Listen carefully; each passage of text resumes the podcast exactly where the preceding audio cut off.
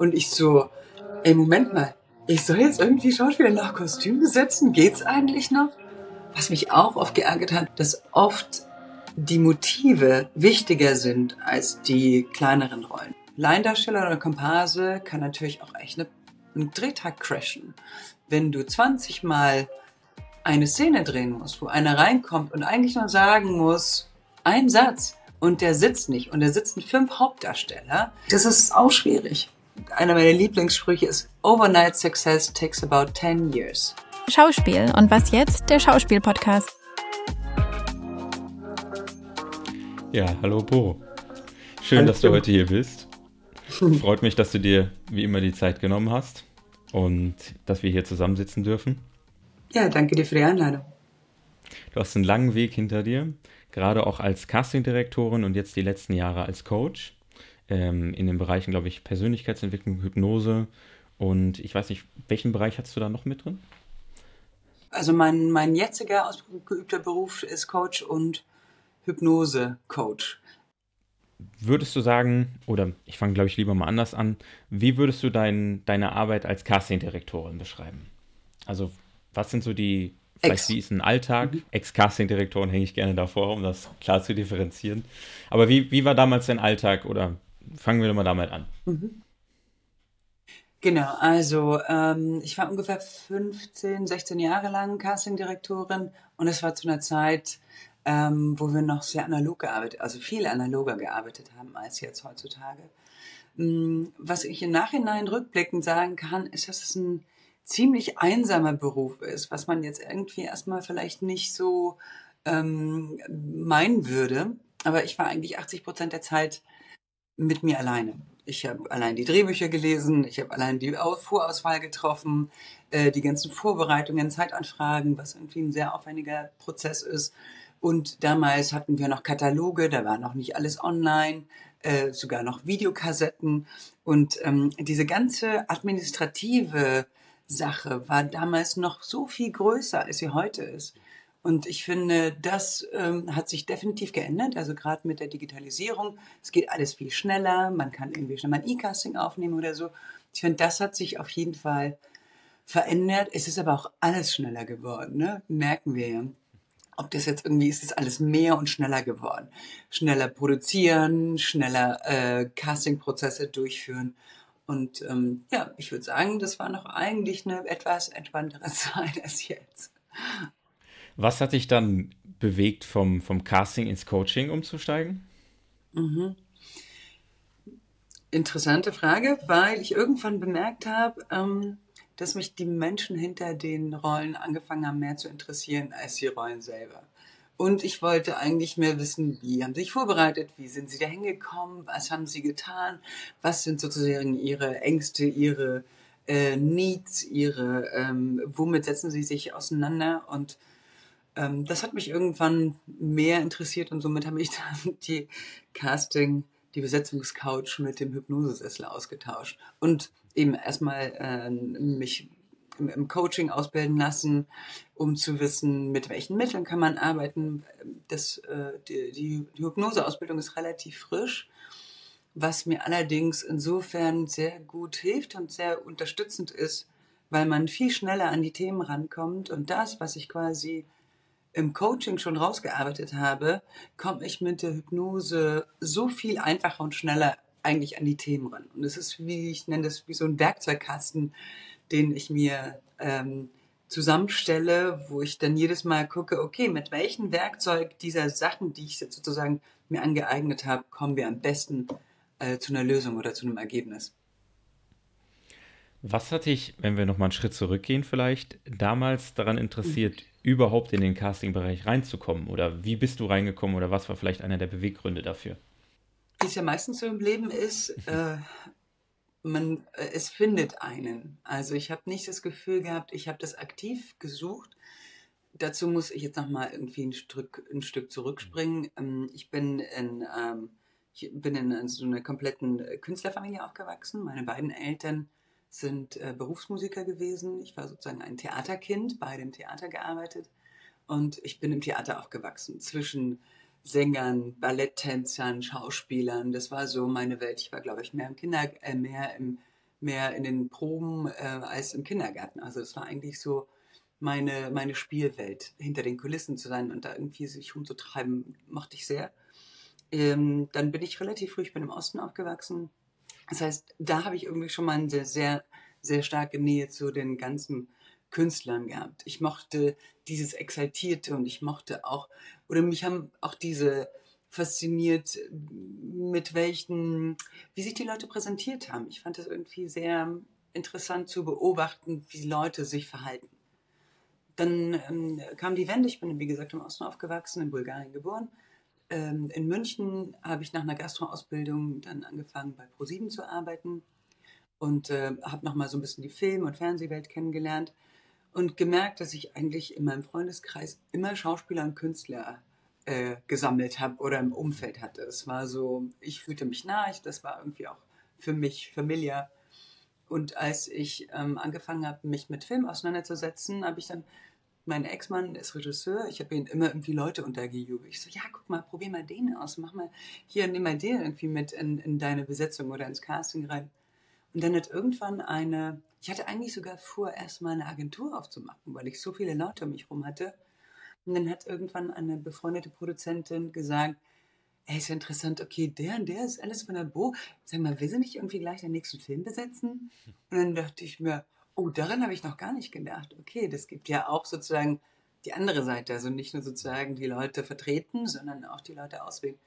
Und das hat mich dann sehr überzeugt, vor allen Dingen, weil ich das Gefühl hatte, ich kann so in dem ganzen, in dem ganzen großen Teich fischen. Also ich habe nicht nur die paar Leute, die ich sozusagen in meiner Agentur habe, die ich präsentiere, sondern ich darf irgendwie aus dem ganzen Potenzial hier schöpfen. Und das ähm, hat, mich, hat mich überzeugt und vor allen Dingen war ich da gerade, habe ich gerade ein Kind bekommen und ich dachte, es reicht, wenn sozusagen ich mich um ein Kind kümmere und äh, äh, ja, weil es ja doch irgendwie auch sehr mental intensiv ist, wie wir wissen. Und ich kenne ja auch sozusagen die ein bisschen die Needs und die Sorgen der Kunstschaffenden.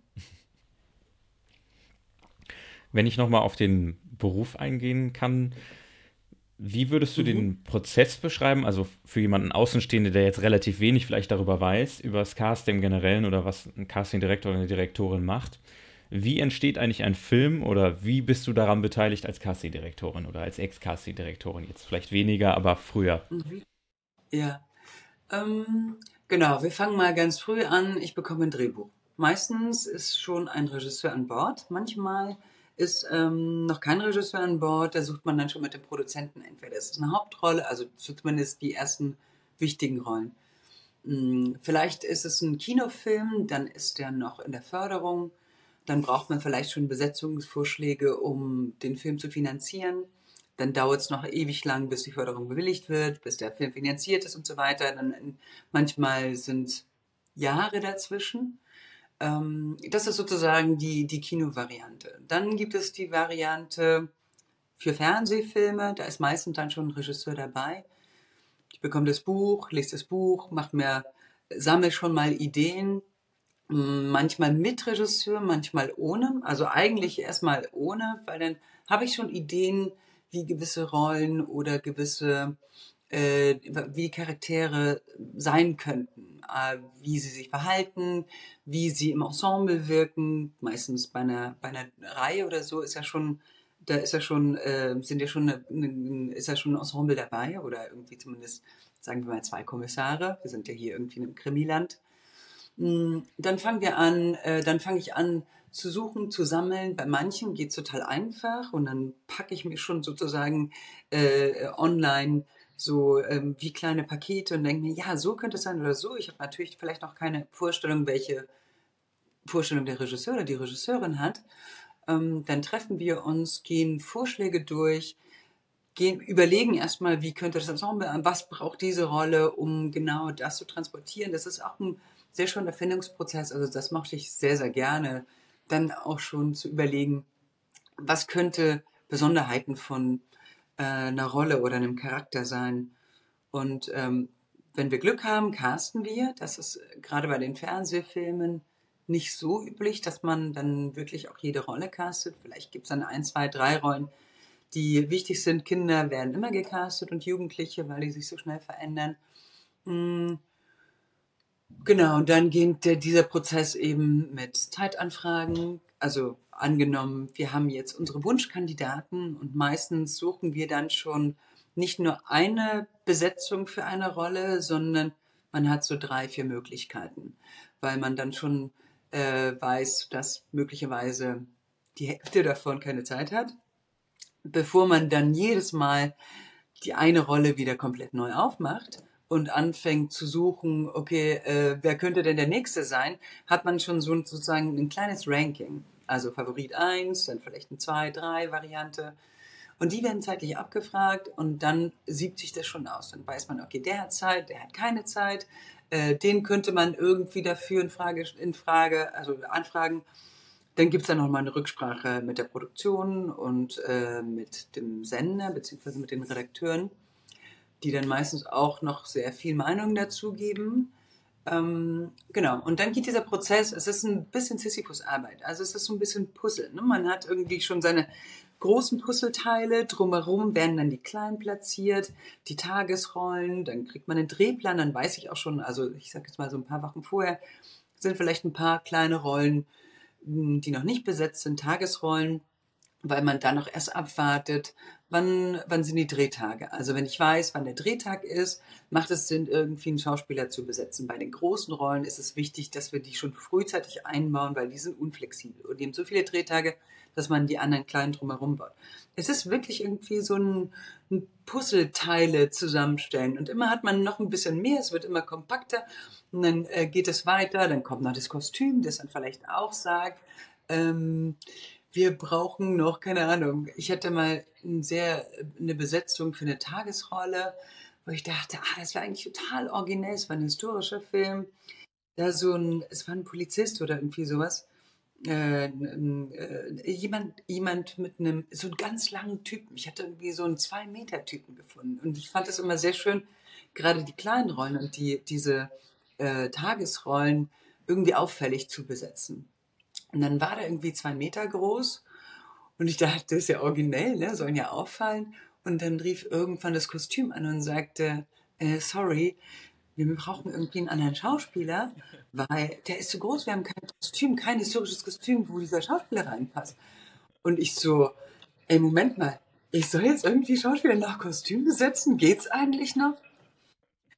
Okay, das war, das ist jetzt irgendwie nicht oft so. Und was mich auch oft geärgert hat, weil es jetzt irgendwie in dem Zusammenhang mir auffällt, dass oft die Motive wichtiger sind als die kleineren Rollen oder die, die ähm, äh, Tagesrollen sind sowieso sozusagen ist schnell austauschbar, weil wir können nicht den ganzen Apparat sozusagen umstellen für eine kleine Tagesrolle. Und irgendwann war es sozusagen ein Motiv, stand äh, gegen äh, die Besetzung eines Schauspielers aber wichtig war. Also es war eine, eine, eine, große Nebenrolle. Und dann hieß es, nein, wir brauchen einen anderen Schauspieler, der eigentlich schon fast eigentlich fix war, weil wir an diesem Motiv da und da nicht drehen können. Und dann dachte ich, wieso werden eigentlich Motive, wieso sind die Motive wichtiger als die Schauspieler? Und dann habe ich es geschafft, Gott sei Dank war das irgendwie mein Ex-Mann, den konnte ich dann irgendwie so überreden, dass ich gesagt habe, das kann nicht sein, ihr müsst ein anderes Motiv nehmen wir können unmöglich diesen Schauspieler austauschen. Der ist so perfekt für diese Rolle. Aber meistens ist es so, dass die Rollen nach den Motiven oder äh, unter den Motiven stehen, was ärgerlich ist. Okay, da, das ist jetzt, das waren die Fernsehfilme. Jetzt haben wir aber noch eine Abteilung und zwar sind es die Serien. Ich habe acht Jahre lang ähm, Soko Wismar besetzt, eine Serie, die immer noch, ich glaube, die sind in der 15. Staffel oder so. Also ich hatte noch ein paar andere Serien und da ist der Prozess viel schneller. Also wir haben, äh, ich glaube, ähm, 25 Folgen im Jahr gedreht. Das heißt, das ist viel mehr Fließbandarbeit. Du hast viel weniger Zeit, weil du weißt, und es werden meistens im Block vier Folgen gedreht. Das heißt, du kriegst schon mal vier Drehbücher. Dann ähm, liest du, ich hatte, ich weiß, ich hatte zu der Zeit, ich hatte eine eigene Datenbank. Es gibt ja mittlerweile so viele andere Datenbanken und auch sowas wie Filmmakers, die jetzt mit auch Cast Forward zusammen sind, ist eine Riesenerleichterung. Also das, was Cast Forward heute an Möglichkeiten äh, aufgebracht hat, oder äh, genau, ist, ist so eine immense Erleichterung, weil du schon viel leichter deine Rollen suchen kannst. Ich habe das früher alles mehr oder weniger manuell gemacht, in meiner eigenen Datenbank, wo ich dann auch noch alle privaten Daten eingetragen habe und Gagen eingetragen habe und so. Das war ganz viel Administratives, was heute sehr ähm, technisch fortschrittlicher ist.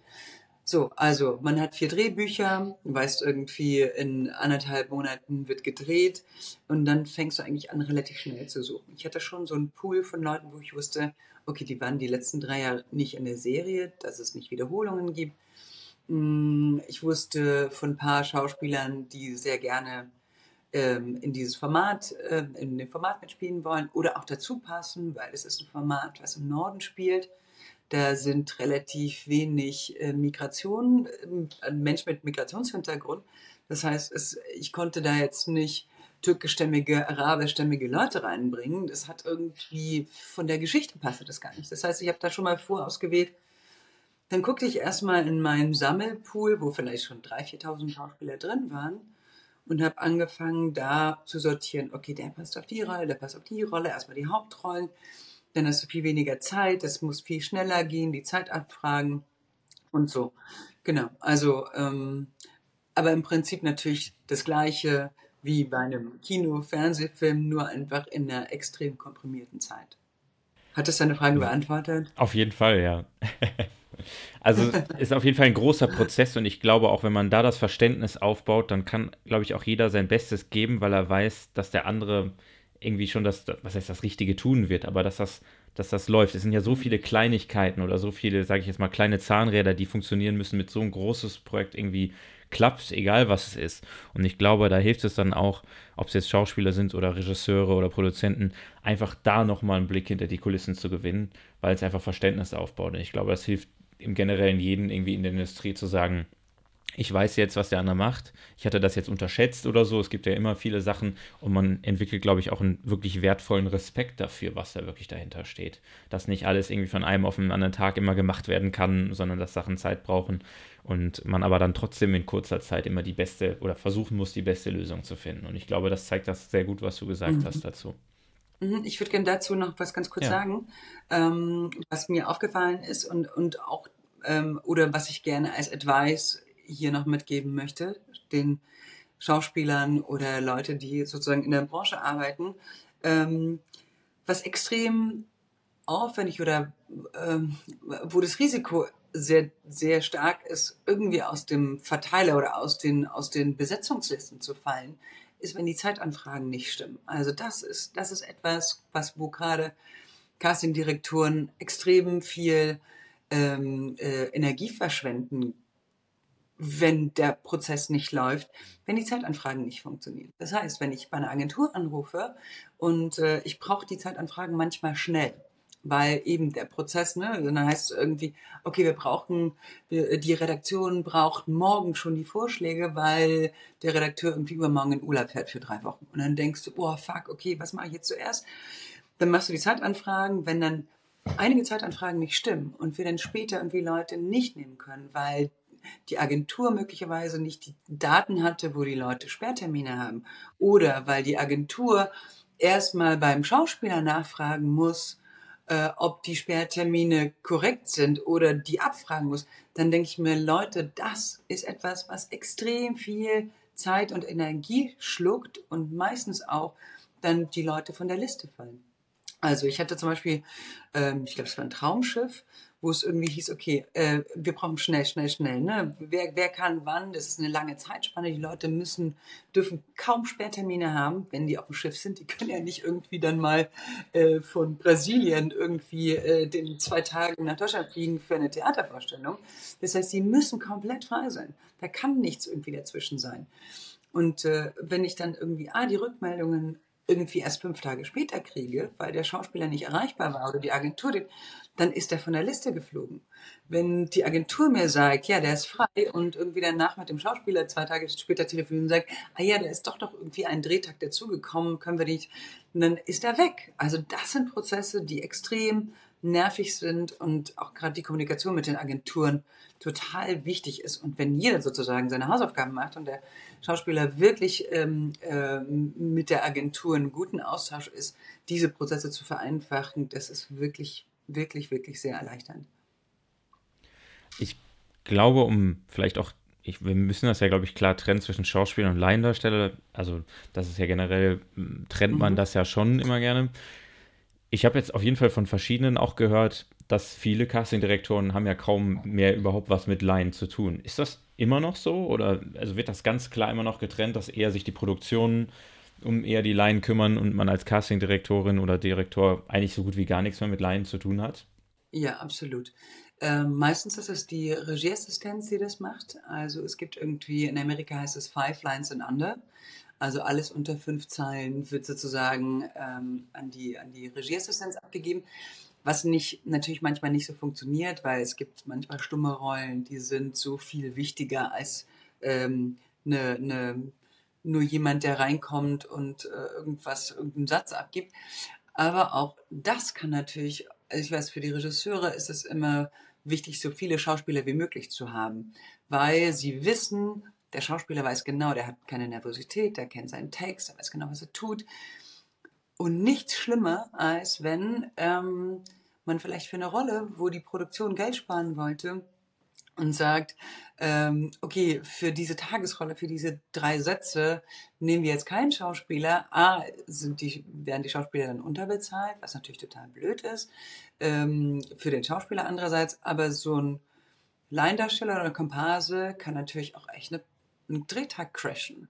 Wenn du 20 Mal eine Szene drehen musst, wo einer reinkommt und eigentlich nur sagen muss, ein Satz, und der sitzt nicht, und da sitzen fünf Hauptdarsteller, und der Schauspieler oder der Laiendarsteller kommt rein und kriegt den Satz nicht raus oder, oder überacted oder ist so nervös, dass, weil da die fünf Hauptdarsteller sitzen, das ist, weißt du, wenn du irgendwie drei Stunden an einem Satz arbeitest und der dir den Drehtag crasht, ist natürlich für die Produktion kacke. Andererseits können die Produktionen nicht alle, alle Rollen mit Schauspielern besetzen. Und das ist immer irgendwie so ein, äh, ein Hin- und Hergeschacher, dass man sagt, okay, versuchen wir mal für, für die Rolle vielleicht einen Schauspieler, aber dann müsstet ihr versuchen, hier vor Ort irgendwie Schau äh, äh, Laiendarsteller zu finden oder Edelkomparsen äh, zu finden, die sich dafür bereit erklären. Also, die haben natürlich auch kaum die Möglichkeit zu üben. Du kannst dir nicht in der Theorie dir vorstellen, wie es ist, wenn du in den Raum kommst, äh, die fünf Hauptdarsteller da sitzen, ich sag es mal das Ensemble-Dings, und du musst auf den Punkt performen. Und dein Satz, der muss so sitzen, dass jetzt irgendwie alle so, oh, was, wirklich? Also, ist es, ist es sau schwierig. Das ist sau schwierig. Wie, wie würdest du das abschätzen? Wir können uns jetzt, glaube ich, hauptsächlich auch nur auf die deutsche Filmindustrie beziehen. Und zwar, wie risikobereit, also du sagtest, eigentlich ist es ja risikobasiert, dass du sagst, wir können oder wir trauen uns nicht, einen Laiendarsteller zu nehmen für eine Rolle, um damit vielleicht auch ein neues Gesicht mal zu sehen in der deutschen Filmindustrie. Also wie würdest du das einschätzen? Ist das äh, zu sagen, wir sind bereit, das Risiko auf sich zu nehmen oder wir wollen neue Gesichter haben? Oder siehst du da vielleicht gerade so eine Änderung, dass wir sagen, ja, wir hätten jetzt schon noch Lust, mal irgendwie auf ein paar neue Darsteller, Laiendarsteller, die zu sehen, aber das Risiko ist uns bewusst, wir machen es aber trotzdem. Oder ist das meistens eher so bei ganz kleineren Indie-Produktionen und TV oder in den Spielfilmen traut sich das dann keiner oder wie würde man das dann auffassen? Es ist ja sehr viel, sehr viel Geld im Spiel. Also auch die Unterhaltungsindustrie ist ja eigentlich nach der Autoindustrie echt doch eine der umsatzstärksten. Das heißt, wenn, ähm, wenn eine Produktion 1,5 Millionen Euro kriegt, um einen Film zu produzieren, äh, ist der so kalkuliert, dass irgendwie jedes Rad funktionieren muss. Wenn äh, der Regisseur aber möchte, dass die Hauptrolle eine Schauspielerin dreht, die er irgendwie gerade äh, bei einer Laientheaterproduktion gesehen hat, dann ist das Risiko, dass die wirklich, also entweder muss er sich so sicher sein und da ist ein Coach dabei, der sie jederzeit auffangen kann, was die Produktion natürlich dann auch bezahlen darf, ähm, oder also wenn man keine Möglichkeit hat, rumzuprobieren und auszutesten, was funktioniert und was nicht funktioniert, können die unmöglich dieses Budget halten. Das Risiko für einen Produzenten, das wirklich auf sich zu nehmen, ist zu groß. Ich merke aber, dass jetzt gerade irgendwie, und da, kannst, da können wir alle irgendwie äh, in die Mediatheken gucken, so viele neue Gesichter gerade aufkommen, wie ich finde, noch nie. Äh, ich habe jetzt gerade irgendwie in, in die Mediathek in Davos geguckt. Das Mädchen ist eine junge, neue, aufstrebende Schauspielerin. Die haben meistens, die kommen von den Schauspielschulen. Die haben ein Handwerk gelernt. Die sind in einem Cast, also die wissen Grundvoraussetzungen. Und es ist ein Handwerk. Es ist ein Handwerk, was wirklich erlernt wird.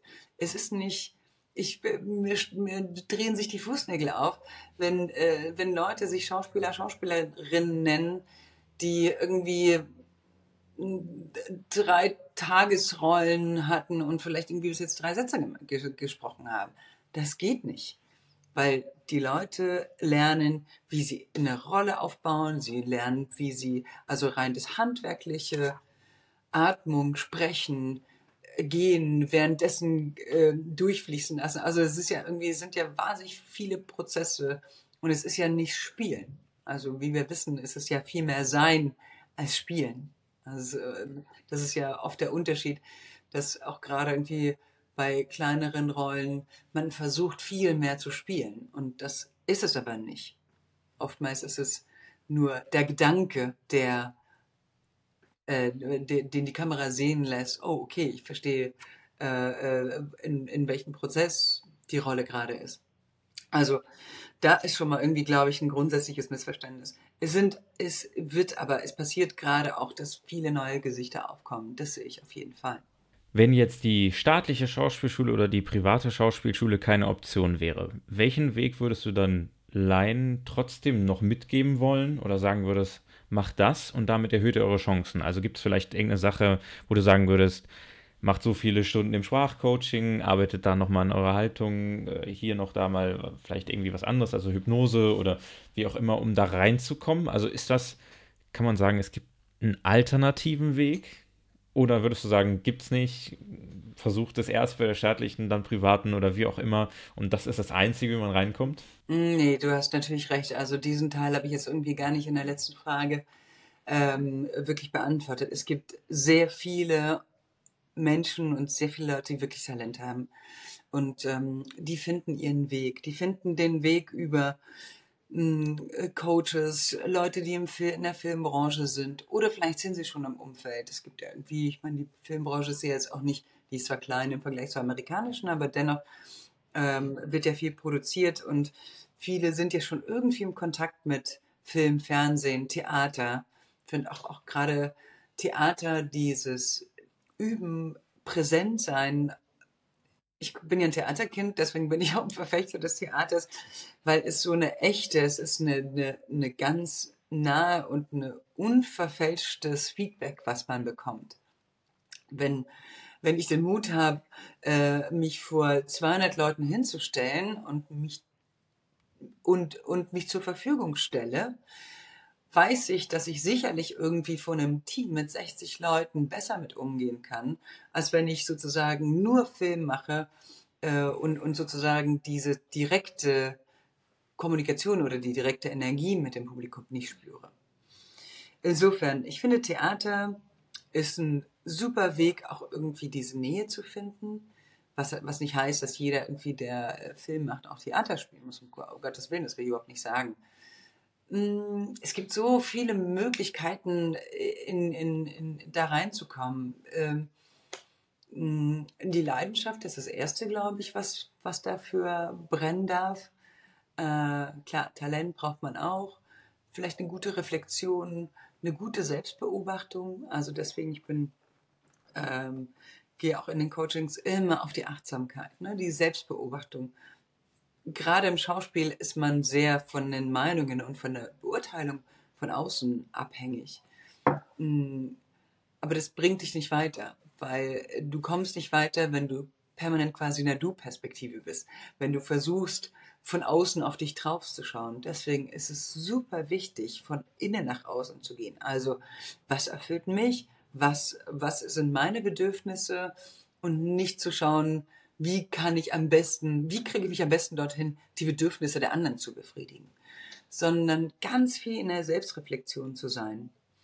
Ähm, es gibt Mittel und Wege, dahin zu kommen. Die Frage ist, wie viel Zeit, äh, wie viel Zeit hat man, wie viel Zeit gibt man sich, um, um diesen Prozess auch wirklich ähm, äh, weiterzugehen. Ist, die Mittel und Wege sind super kreativ. Also letztendlich sage ich immer, ihr seid ja die Kreativen, also findet einen Weg, irgendwie da reinzukommen. Es gibt, es gibt nichts, was es nicht gibt. Ähm, was könnte das noch, was, was, was könnte noch ein hilfreicher Tipp sein? Ich überlege mal kurz. Hm.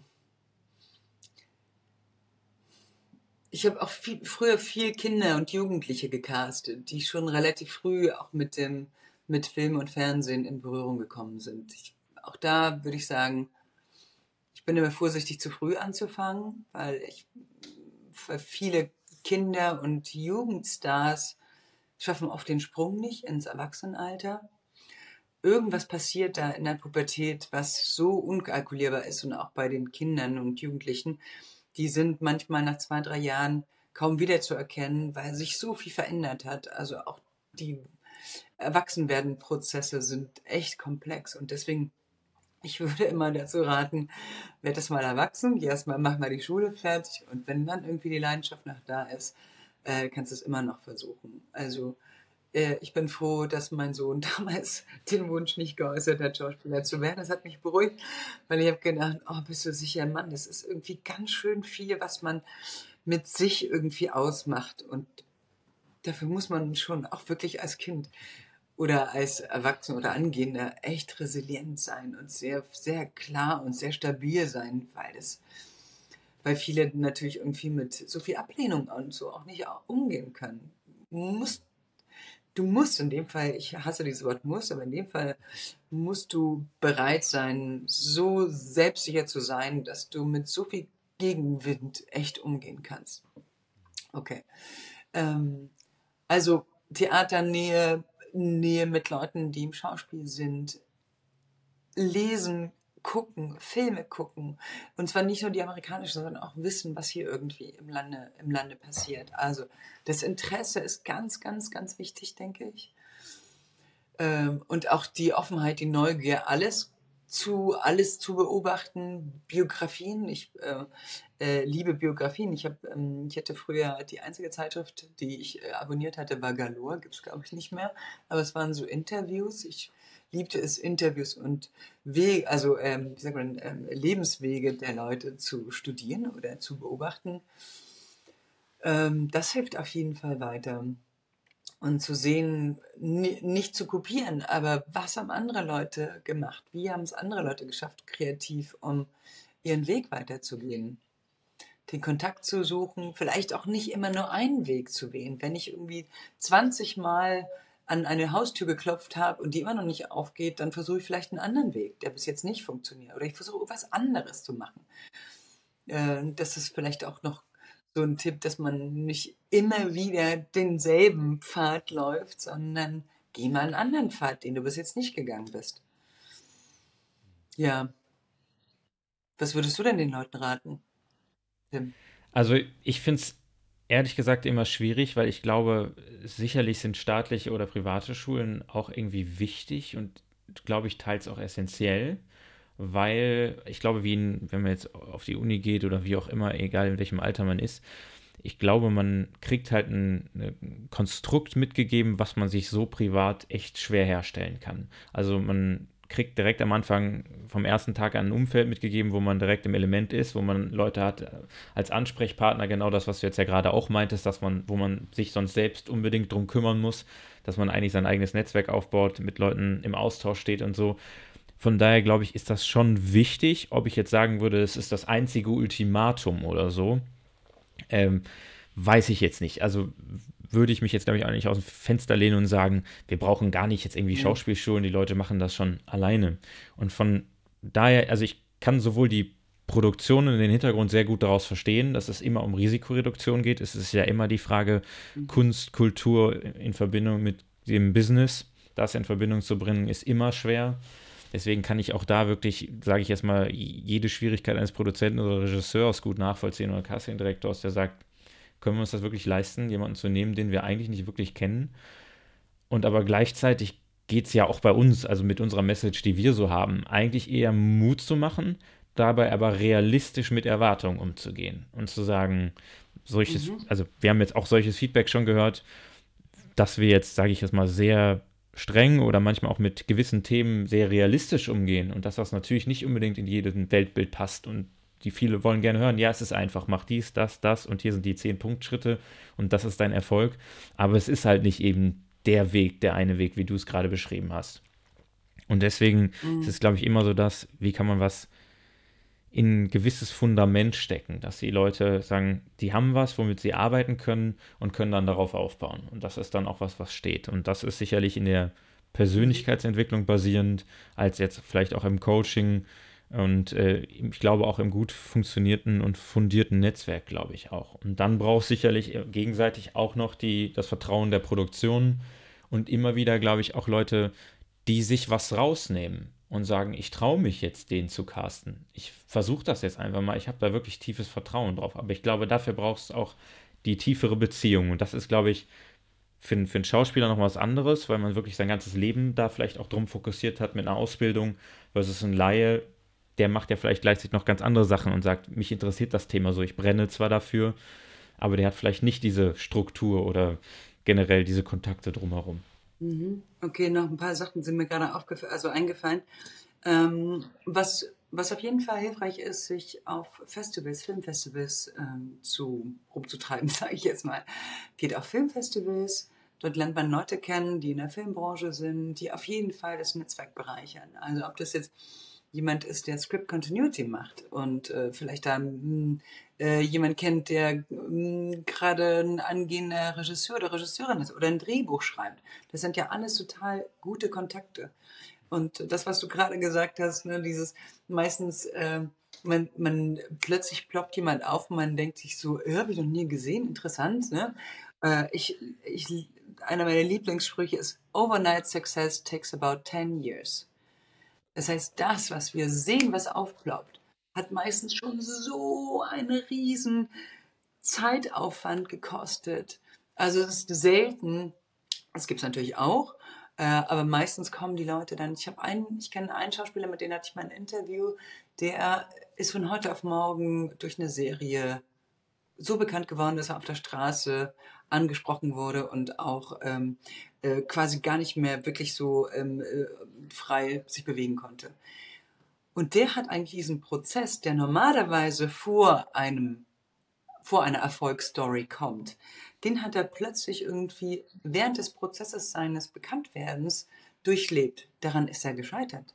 Also der hatte erstmal einen Breakdown nach ein paar Jahren und hatte Panikattacken und wusste überhaupt nicht, wie er damit umgeht, weil er diese Resilienz eigentlich, die du brauchst, das Fundament gar nicht aufbauen konnte. Der war plötzlich bekannt, ne? also wir erinnern uns alle, Macaulay Culkin hier, ähm, Kinderstars, die sind, die haben diese, die haben das Potenzial gar nicht sich aufgebaut, so mit, mit, mit so viel Fame und so viel äh, eben Gegenwind und auch Negativen umgehen zu können. Und das in einem Prozess zu machen, wo du eigentlich dich auf was anderes konzentrieren möchtest, ist total schwierig, meiner Meinung nach. Ähm, genau. Also trotzdem aber natürlich irgendwie äh, hilfreich auch äh, so auf Filmfestivals oder Theaterfestivals. Also auf jeden Fall dieses Umfeld zu nutzen, äh, äh wo man gern hin möchte, daran zu gehen nah, nah ran zu bleiben, ja. Also ich glaube auch, viele Laiendarsteller stellen sich ja so die Frage, wie komme ich im, in Kontakt mit zum Beispiel einem Casting-Direktor oder einer Direktorin. Würdest du sagen, prinzipiell, also wie jetzt die deutsche Filmindustrie funktioniert, ist es eigentlich ein falscher Ansatz? Man sollte sich also vielleicht eher darum kümmern, dass sein wie gesagt, dass man gutes Material hat und dann eher vielleicht versuchen, anstatt jetzt zu sagen, ah, ich fange jetzt an, Casting-Direktoren anzuschreiben oder so, äh, kann ich, können, können Sie mich irgendwo aufnehmen in irgendeine Datenbank oder wie auch immer.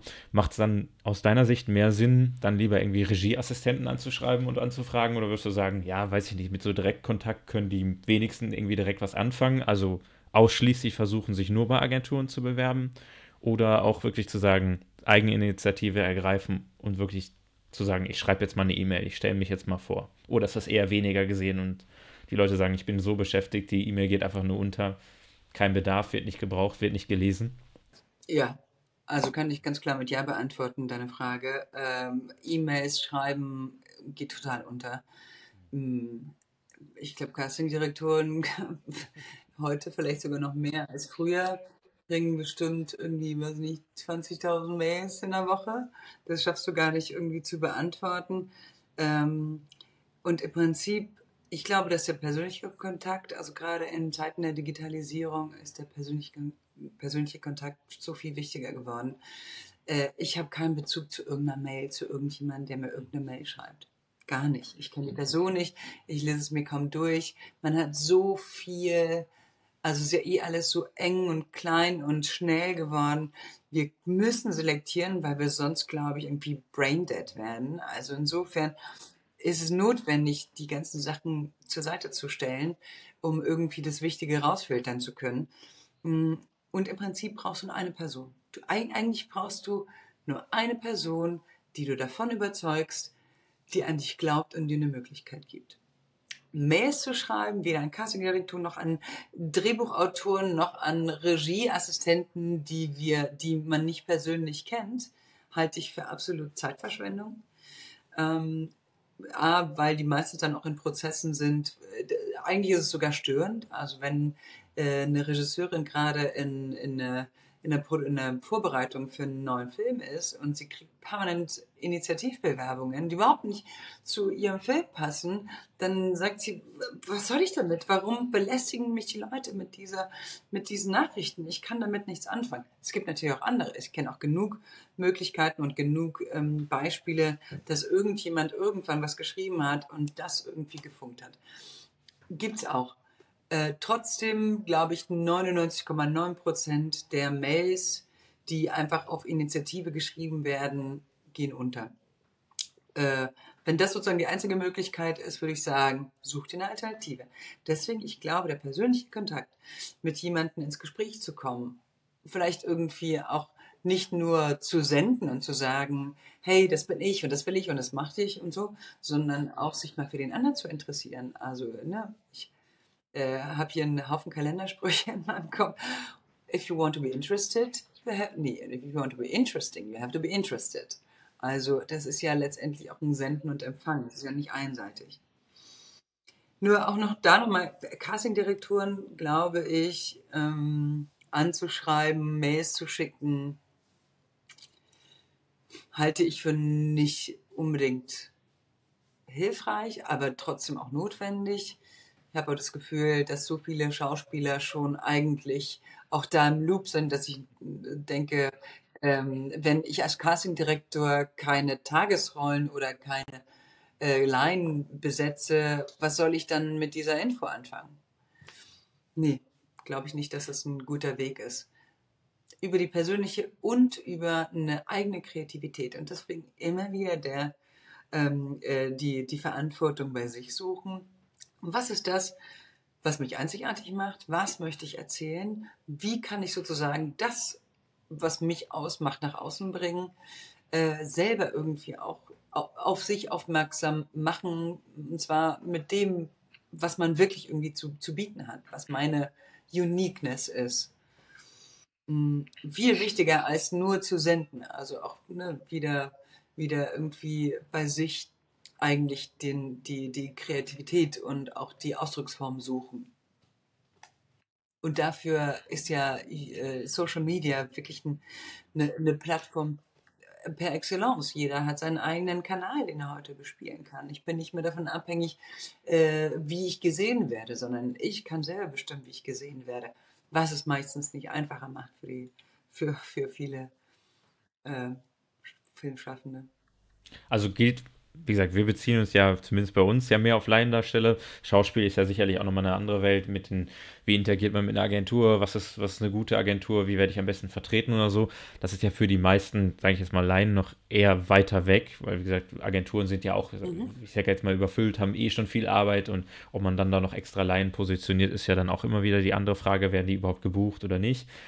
Also würdest du sagen, macht es Sinn, auf nur gewissen Plattformen unterwegs zu sein? Es ist ja oftmals eine Geldfrage oder komme ich überhaupt die, auf die Plattform? Sei auf so viel wie möglichen Plattformen du selbst mit dem, was du kannst und versuch sowohl über Social Media dich selbst darzustellen, wie du es kannst. Also ist das so immer noch klassischerweise die Empfehlung, so viele wie mögliche Plattformen zu haben? So viele wie möglich weiß ich gar nicht genau, ob ich das beantworten kann mit Ja. Ähm, vielleicht auch da erstmal überlegen, wo will ich denn hin? Also wo sehe ich mich denn selber und wie realistisch ist es, da hinzukommen? Eine Hauptrolle für eine Netflix-Serie anzu, also zu bekommen als Laiendarsteller ist absolut weit weg. Ähm, aber vielleicht äh, erstmal gucken, welche Produktionen sind, werden denn da produziert, wo ich wohne. In Hamburg, wenn ich jetzt in Hamburg lebe, ähm, schaue ich vielleicht erstmal, welche Produktionen im Umfeld gemacht werden. Es sind so viele Krimi-Reihen und Serien, die im Norden produziert werden.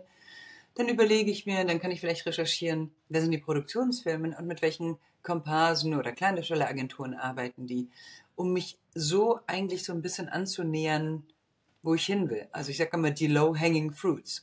Guck erstmal, was um dich rum ist und wo du nah rankommst und wie du dahin kommst arbeite täglich an deinen Sachen. Also versuch wirklich irgendwie da nicht nur einmal die Woche eine Stunde ähm, damit zu, darin zu investieren, deine, deine, dein Material und deine Sachen voranzubringen.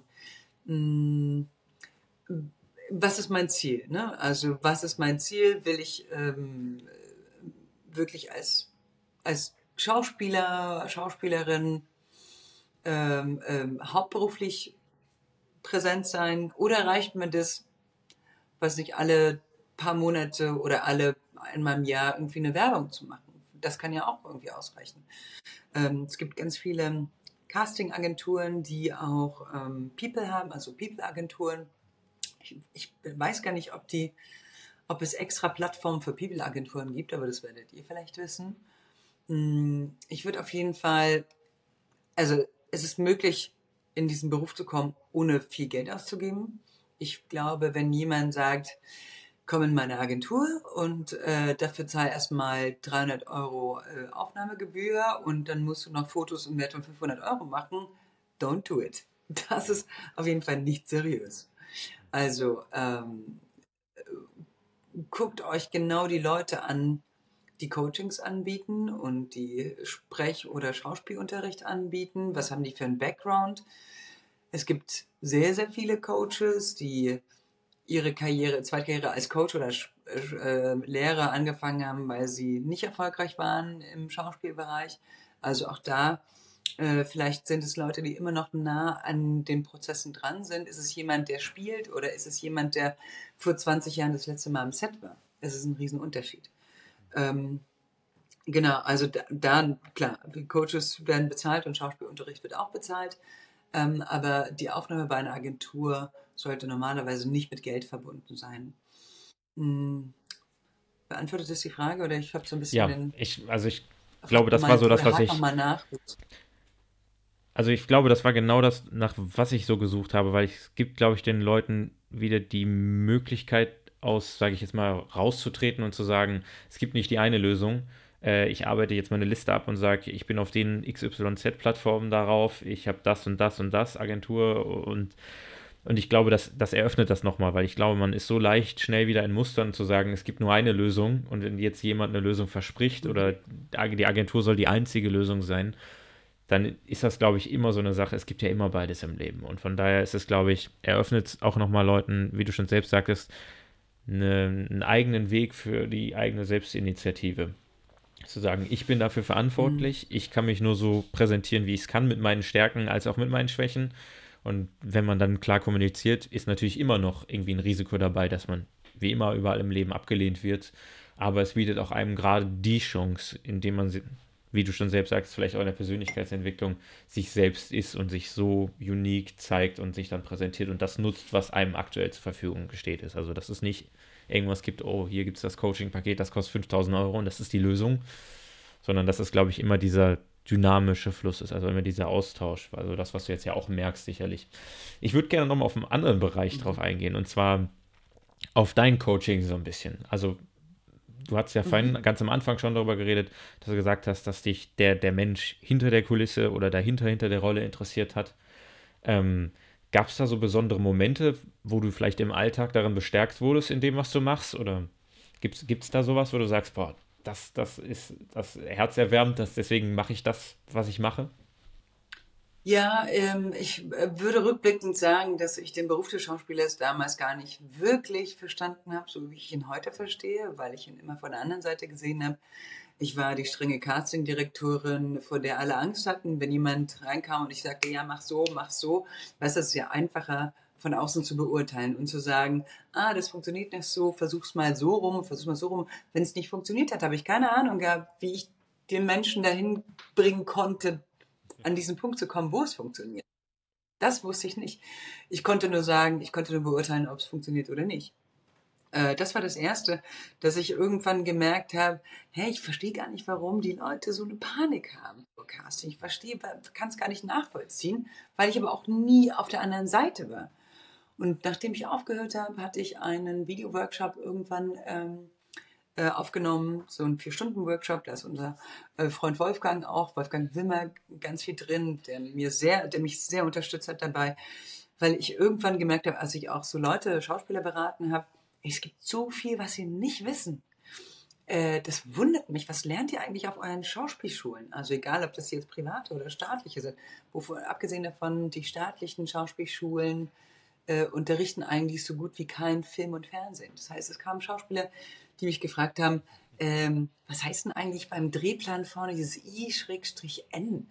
Oder warum haben die verschiedene Farben? Oder warum ist das so? Und dann dachte ich mir, wie kann es sein, dass ihr das nicht wisst? Ich, äh, manche wissen nicht, wie sie eine Dispo lesen. also, und dann habe ich angefangen, so Aufklärung zu machen und dachte mir, ah, damit ich jetzt nicht immer äh, jeden Einzelnen äh, das erzähle, ich nehme einfach so ein Workshop auf. Ähm, der ist übrigens for free verfügbar mittlerweile, weil er auch schon echt etwas älter ist. Ähm, auf meinem YouTube-Account kann ich auch gerne verlinken. Da sind irgendwie zumindest Infos, die ihr schon mal for free einfach so bekommt, wie überhaupt das ganze System funktioniert. Ich habe Casting direkt, ich habe eine, ähm, habe eine Agentin dabei, ich habe Wolfgang, äh, ich habe einen Regisseur dabei, einen, einen Fotografen, also lauter Leute, die ich auch interviewt habe, die für das ganze, für die ganze Branche relevant sind. Ähm, und ähm, warte, ich wollte aber irgendwie einen anderen Gedanken. Ähm, sag mal nochmal ganz kurz deine Frage. Kennst du, kennst du, hast du die noch im Kopf? Ähm, Ob es für dich, sage ich jetzt mal so, so Herzensmomente gab in dem, was du machst, wo, worin du so richtig Ach, genau. aufgehst. Genau. Ja, genau. Jetzt habe ich, jetzt habe ich wieder, jetzt habe ich wieder meinen Faden. Okay. Genau, na, als ich diese, diesen Videoworkshop aufgenommen habe, dachte ich mir, ich weiß ja genau, was ich erzählen will. Also es ist ja irgendwie, das fällt mir total leicht, irgendwie, wenn jemand mir eine Frage stellt, irgendwie darauf zu antworten. Dann stand ich vor der Kamera im Studium, ich habe das damals bei, bei einer befreundeten Castingagentur aufgenommen. Die haben gesagt, hier, mach mal. Und ich stand vor der Kamera und es kam nichts, nichts Brauchbares raus. Und ich war so, äh, was ist denn jetzt los? Wieso funktioniert das denn nicht so? Du guckst einfach, also vor Menschen zu sprechen, ist für mich einfach, also gerade vor Schauspielern, weil ich weiß, ne, ich äh, sehe, was ich kriege eine Energie, ich spüre, was sie brauchen, ich kann denen ja das geben. Äh, in so eine Röhre zu gucken, war für mich, alles war weg, es war einfach irgendwie lost. Und dann habe ich mir einen Schauspieler genommen, habe gesagt, okay, wir tauschen jetzt die Position. Du bist hinter der Kamera, ich bin vor der Kamera. Du weißt genau, wie es sich anfühlt, hier zu sein bring mich dahin, das so zu machen, damit die Leute mir glauben. Ich habe mir selber nicht geglaubt, was ich da erzählt habe. Und dann, das hat echt, wir haben Tage, wir waren, glaube ich, eine Woche im Studio und es war so viel schwieriger, als ich dachte, mein Gedanke zu halten, äh, trotzdem irgendwie präsent zu sein, zu wissen, zu sprechen, zu atmen, nicht zu vergessen, irgendwie eben zu atmen. Und das war, da habe ich das erste Mal gemerkt, wie, wie schwierig das ist, doch irgendwie äh, vor der Kamera zu stehen. Also das war viel schwieriger, als ich es mir vorgestellt habe. Dann habe ich angefangen, dann habe ich irgendwie äh, Moderation vorbereitet für einen Panel-Talk, den ich selber moderiert habe. Und habe gemerkt, oh Gott, ich habe ja wohl keine Ahnung, was ich da mache. Okay, dann habe ich mir eine Coach genommen, äh, die mich innerhalb von paar Stunden so gut vorbereitet hat und gesagt hat, okay, du brauchst eine Karte, du stehst so, du machst das. Wenn du zu deinen Leuten sprichst, dann sprichst du so. Die hat mir den ganzen, die hat mir das ganze Paket sozusagen gegeben, was ich normalerweise hätte vorher, was ich normalerweise lerne, wenn ich irgendwie ähm, äh, mich darauf vorbereite. Und was für mich ein super Learning war, auch irgendwie mit dem Publikum umzugehen, mit äh, Leuten auf der Bühne umzugehen. Ich habe das erste Mal sozusagen auf einer auf einer Bühne selber was gehostet und habe gemerkt, boah, fuck, das ist so viel schwieriger, als ich dachte. Und ich habe den ganzen Text selber gelernt. Also ich habe diese, die, das, was Schauspiel ausmacht und sich zur Verfügung zu stellen und präsent zu sein und trotzdem irgendwie äh, seinen Text zu können und so weiter, habe ich wirklich eigentlich erst nach meiner Arbeit als Castingdirektorin hm, kapiert und verstanden und weiß jetzt natürlich, wie fucking schwer dieser, dieser Beruf ist. Also was der wirklich so mit sich bringt. Deswegen, äh, ist, ich werde auch jedes Mal emotional, wenn ich diesen Satz sage, weil ich, weil es für mich so erhellend war. Und dann frage ich mich oft, äh, die viele Schauspieler, ähm, viele Schauspieler buchen Workshops bei Castern, die niemals vor der Kamera waren, niemals selber gesprochen haben. Also wie kann ich etwas von jemandem lernen, der eigentlich überhaupt nicht äh, äh, selber in diesen Schuhen stand. Es gibt einen sehr schönen Talk von Brené Brown, das ist eine, eine ganz tolle ähm, äh, Coach, sage ich jetzt mal im weitesten Sinne, Amerikanerin, die äh, sagte Inner Critics. Also, bist du jemand, der in der Arena steht und weiß, wie es sich anfühlt, hier zu kämpfen, dann kann ich von dir, äh, dann kann ich von dir ein Advice oder eine, äh, eine Kritik annehmen. Aber wenn es irgendjemand ist, der hinten auf den, auf den trockenen, in den, in den äh, trockenen oberen Reihen sitzt und mir von da irgendwie einen Advice gibt, dann sage ich, fuck you. Also woher kann er denn wissen? Woher kann er beurteilen, wie ich mich hier fühle? Also, ja. Das ist, äh, das ist irgendwie eine sehr große Erkenntnis gewesen, überhaupt, äh, um zu verstehen, mit welchen Ängsten Schauspieler und Leute, die wirklich in der, äh, in, in, der Öffentlichkeit stehen, mit welchen Ängsten die damit kämpfen. Nicht, dass ich jetzt selber dahin will, um Gottes Willen. Ähm, ich würde einen Teufel dafür tun. Aber ähm, es war wichtig für den Prozess zu erkennen, warum mich die Leute mehr, die Menschen mehr als die Rollen interessiert haben. Und ich habe gemerkt, dass das eigentlich auch so eine, ja, das ist meine Berufung aber vielleicht auch wichtig, vorher die Leute zu verstehen, um auch, also zu wissen, äh, was sie brauchen und dann auch zu verstehen, wie ich ihnen helfen kann, um ihnen überhaupt helfen zu können. Was können denn eigentlich Schauspieler in, in, in deinen Coachings lernen? Also du hast dich ja jetzt ja auch auf Hypnose spezialisiert oder dich mhm. da weitergebildet. Ich weiß jetzt nicht, meistens gibt es ja nicht so ein Standard-Coaching, wo man dann, das ist fix und fest, sondern das ist ja schon angepasst auf die Wünsche oder was gerade auch ansteht oder so. Ähm, aber kannst du da vielleicht noch mal ein bisschen was zu beschreiben? Also wie, wie coachst du oder ich weiß nicht, ob man das so gut beschreiben kann, wie, ist ja, aber was ist vielleicht so der Inhalt oder worauf fokussierst du dich gerne? Jeder Mensch ist total individuell. Deswegen, es gibt nicht irgendwie ein Standard-Coaching, wie du schon gesagt hast. Ähm, ich habe einen Fragebogen, wo ich, wo jeder erstmal sozusagen sein, an welchem Thema möchte ich arbeiten, äh, draufschreibt. Es gibt eine ganz klare äh, Im Coaching gibt es eine ganz klare Auftragsklärung. Das heißt, wo will ich hin, wo stehe ich und wo möchte ich hin. Ähm, Coaching ist im Vergleich zu Psychotherapie nach vorne gerichtet. Also äh, es ist egal, wo man herkommt oder beziehungsweise wir arbeiten nicht an der Aufarbeitung alter alter Muster oder alter äh, oder Vergangenheit Muster schon, ähm, sondern wir gucken immer nach vorne. Es ist eine lösungsorientierte äh, Arbeit. Beim bei der Hypnose und ich merke, genau, also ähm, jeder, jeder Mensch hat, oder die Leute, die zu mir kommen, haben meistens irgendwie ein bestimmtes Thema, an dem sie arbeiten. Oder irgendwas funktioniert nicht und sie wollen rausfinden, was dann, was nicht funktioniert und warum es nicht funktioniert. Hm, ich merke, dass über die Glaubenssätze relativ schnell eigentlich raus, oder man relativ schnell rausfindet, wo die, wo die, wo die ähm, Sachen liegen, an denen man arbeitet. Ich arbeite also sehr gern mit Glaubenssätzen, ähm, guck aber ganz bestimmt oder ganz bewusst, was braucht dieser Mensch, um eigentlich sein Ziel zu erreichen. Und davon abgesehen arbeite ich nicht nur mit Schauspielern oder Schauspielerinnen.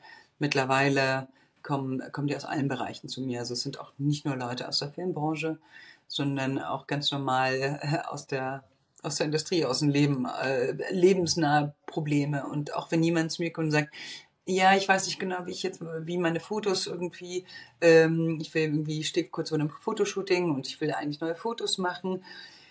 Und eigentlich kommt jemand vielleicht mit diesem, mit, mit, mit dieser Auftragsklärung und plötzlich landen wir aber ganz woanders. Weil vielleicht irgendwie das Thema äh, ganz woanders liegt. Es ist, es, ist vielleicht irgendwie gar nicht so offensichtlich. Und das finde ich eigentlich ganz spannend, dass man innere Themen bearbeitet, äh, auch wenn es äußere Probleme sind. Und das ist ja oft auch das Ding, dass wir versuchen, jeder Mensch macht das und es sind sehr, sehr universelle Themen. Also es sind meistens irgendwie ähm, eben Muster, Selbstwert, ähm, Ängste. Und da habe ich gemerkt, dass mir Hypnose einfach ein irre gutes Werkzeug ist, weil um eine Angst zu verstehen, brauche ich das Kognitive, mein Bewusstsein. Um eine Angst zu verändern, kann ich nur im Unterbewusstsein machen. Die kann, das kann ich nicht sozusagen mit meinem Bewussten. Ich kann ja nicht sagen, äh, hat man jetzt einfach keine Angst. Das kann man ja nicht ausschalten. Ne? Die Angst ist ja trotzdem da. Also gibt es irgendwie eine Ebene, die ich nur ähm, quasi im nicht bewussten Zustand verändern kann. Ich kann, und es ist, es ist unfassbar. Ich bin, ich habe so viele Dinge ausprobiert und so viele Methoden ausprobiert. Ich habe Greenberg, ich habe Psychotherapie gemacht, ich habe ähm, äh, mit ähm, alternativen Methoden, also alles Mögliche ausprobiert und merke, wir haben eigentlich alles, was wir brauchen, immer bei uns. Wir haben das immer dabei. Ich brauche weder Substanzen, noch brauche ich irgendwelche Gruppen, noch brauche ich irgendwas. Es ist eine ganz klare Selbstbeobachtung und ich versuche den Menschen quasi wieder diesen Weg nach innen zu zeigen. Guck mal, was du hast. Guck mal, was du brauchst. Was, was fehlt dir denn? Statt sich irgendwie nur auf das zu konzentrieren, was man nicht hat, den Menschen irgendwie auch die, die Möglichkeit zu geben, okay, was hast du denn für, für, was sind denn deine Stärken? Also über das Positive. Ich mm, merke, also auch an mir selber, dass ich über äh, die positiven Aspekte weiterkomme als über Kritik und äh, Negatives, so wie es früher war, irgendwie mit dem Brechen. Ich, und ich bin froh, dass sich das irgendwie mittlerweile auch stark verändert, weil wir einfach da äh, eine, eine sanftere Methode haben. Und mit Hypnose hm, kommen wir an Punkte, wo wir auch gerade in der Vergangenheit, in der Kindheit, auch da kommen wir in die Kindheit, Dinge verändern können, die wir überhaupt nicht zugänglich haben für unser Bewusstsein. Ähm, es gibt eine Methode, die ich, also gerade irgendwie Ängste oder ähm, ähm, es gibt eine Methode, die ich sehr, sehr spannend finde und ich bin, es funktioniert einfach, es funktioniert wirklich so einfach. Äh, man geht in, heißt Regressions, Altersregression, man geht quasi einem Gefühl, einer Angst zum Beispiel oder einem anderen Gefühl, was einen beeinträchtigt in, im Alltag, dem geht man nach in Hypnose. Also du folgst quasi dem Gefühl, wo ist das das erste Mal entstanden? Und dann kommt man hoffentlich zum Ursprung der, der Entstehung dieser Angst oder dieses Gefühls und kann es dort verändern in einer Situation, die sich plötzlich sozusagen in Hypnose dem äh, Klienten äh, offenbart. Das heißt, ich habe irgendwie eine Situation, ich, äh, ein, ein Beispiel, ähm, eine Frau hat, äh, hat Angst, in den Tunnel zu gehen hat Angst, in den Tunnel zu gehen und hat Angst, ähm, in eine MRT-Röhre zu gehen und totale Panik ohne Beruhigungsmittel gar nicht möglich. In der Hypnose kam raus, dass sie irgendwann in der Kindheit ähm, von ihrem Cousin beim Spielen unter der Decke total lange festgehalten wurde. Sie hat als Vierjährige totale Panik gehabt, dass sie da nicht mehr rauskommt. Ergo, dein Unterbewusstsein hat gespeichert, Gefahr, Situation äh, nicht kontrollierbar, Bedrohung. Also hat es, hat das, hat dein Körper gespeichert, alles, was sozusagen Röhre, Bedrohung ist, ist eine Gefahr. Es ist nicht mehr, nicht kognitiv sozusagen im Jetzt nachvollziehbar. Äh, in dem Moment, wo sie diese, diese alte Erinnerung überschrieben hat, ist das Problem auch damit sozusagen erlöst worden oder das Gefühl wurde erlöst. Und das ist das, was wir in Hypnose ganz konkret eben mit diesen Ängsten, mit diesen Themen, mit Phobien, mit Aufdrückern, mit Redeangst, also das ist das, worauf ich mich konzentriere, viel konkreter und viel besser umsetzen können. Spannend, weites Feld auf jeden Fall. Es fängt ja von der Persönlichkeitsentwicklung an und geht in so viele Bereiche auf jeden Fall rein. Gibt es, also ich hätte jetzt noch zwei Fragen, aber ich glaube, wir haben jetzt ja auch schon fast eine Stunde, über eine Stunde, je nachdem, wie viel Zeit du noch mitbringst. und zwar gibt es noch irgendwas, was du gerne mitgeben möchtest? Also vielleicht sowohl an Leute, die jetzt gerade denken, ich würde gerne ins Casting rein, also irgendwann vielleicht als Castingdirektor arbeiten oder als, als, als, als Assistent, als auch vielleicht noch irgendwie für, für die Schauspieler oder Laiendarsteller. Ähm, jetzt so zum Schluss noch, hast du da noch irgendwas? Also es sind natürlich ganz verschiedene Bereiche jetzt wieder und vieles durcheinander, aber irgendwas, was dir vielleicht so einfällt, was du sagst, boah, das hat mir im Leben sehr geholfen oder das will ich noch mit in die Welt hinausgeben, dann wird die Welt vielleicht ein Stück besser oder weiß ich, gesünder oder mhm. wie auch immer. Ja, äh, das, das, was mir jetzt gerade irgendwie ähm, einfällt, ist ein Satz, den hat mir ein Coach mal gegeben und der war für mich, aber das ist natürlich jetzt irgendwie für mich persönlich ähm, äh, wahnsinnig wichtig. Hm, ich weiß jetzt nicht genau, was die, vielleicht äh, kannst du da nochmal eine konkrete Frage stellen, aber ähm, was ich oft vermischt habe, waren, war Privat und Geschäft. Also das heißt, mein Privatleben und mein Berufsleben war eigentlich eine, eine Suppe, äh, was auch natürlich irgendwie mit meiner Biografie zusammenhängt. Äh, mein, mein äh, Coach sagte damals, und das, diesen Satz habe ich schon sehr oft gesagt, Privatleben erlebnisorientiert, Geschäftsleben ergebnisorientiert.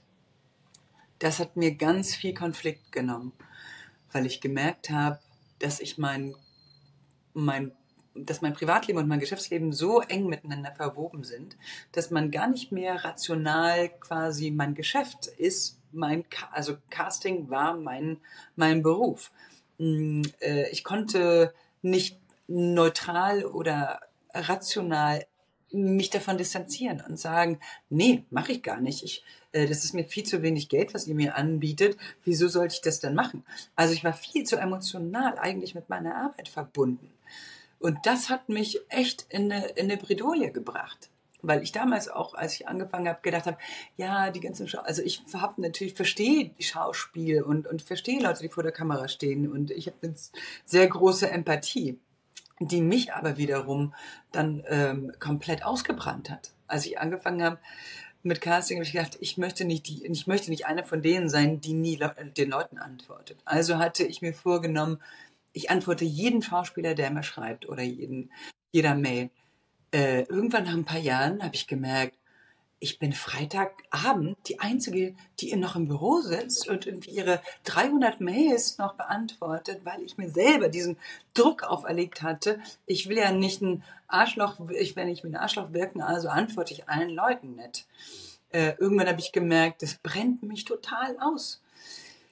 Es ist nicht meine Aufgabe, den Leuten ein gutes Gefühl zu geben. Mein Job ist es, irgendwie mich zu informieren und eine gute Besetzung zu machen, aber nicht Menschen ein, gute, ein, ein, ein, ein, ein gutes Gefühl zu geben. Und das habe ich total vermischt. Ich habe mein privates und mein Geschäftsleben komplett miteinander. Ich habe mich zu emotional ähm, mit meinem Beruf ähm, gebracht. Und das habe ich jetzt irgendwie im Nachhinein ganz gut gelernt, nachdem ich meinen Burnout dann auch überwunden hatte.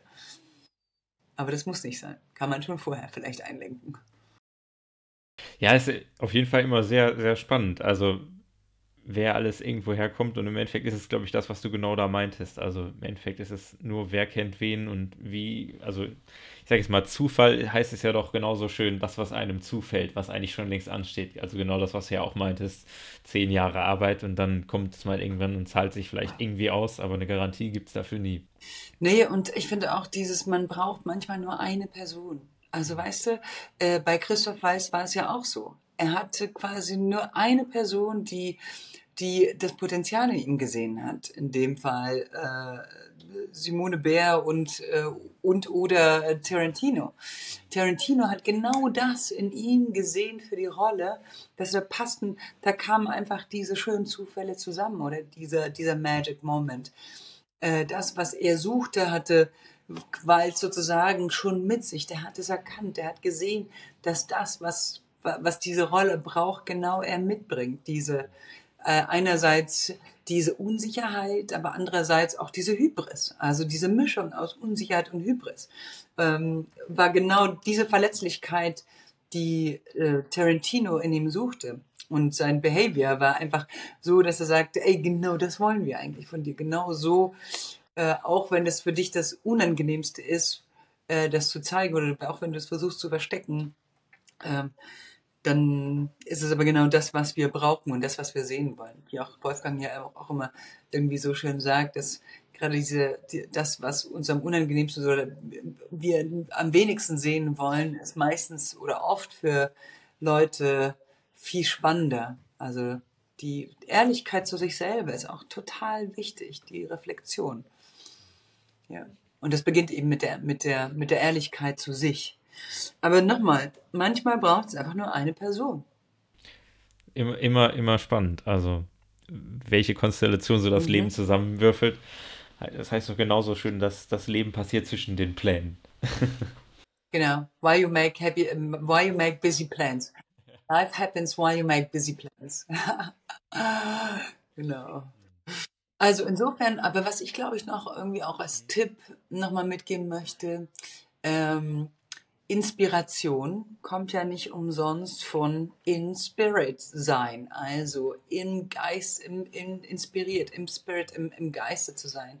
Das heißt, es ist für einen Künstler oder einen Kunstschaffenden oder jemand, der irgendwie mit, mit Kunst im weitesten Sinne zu tun haben möchte, ist es wichtig, sich auch damit aufzufüllen und auch irgendwie wirklich ähm, eine gewisse Spiritualität und Empfänglichkeit sich dafür aufzumachen.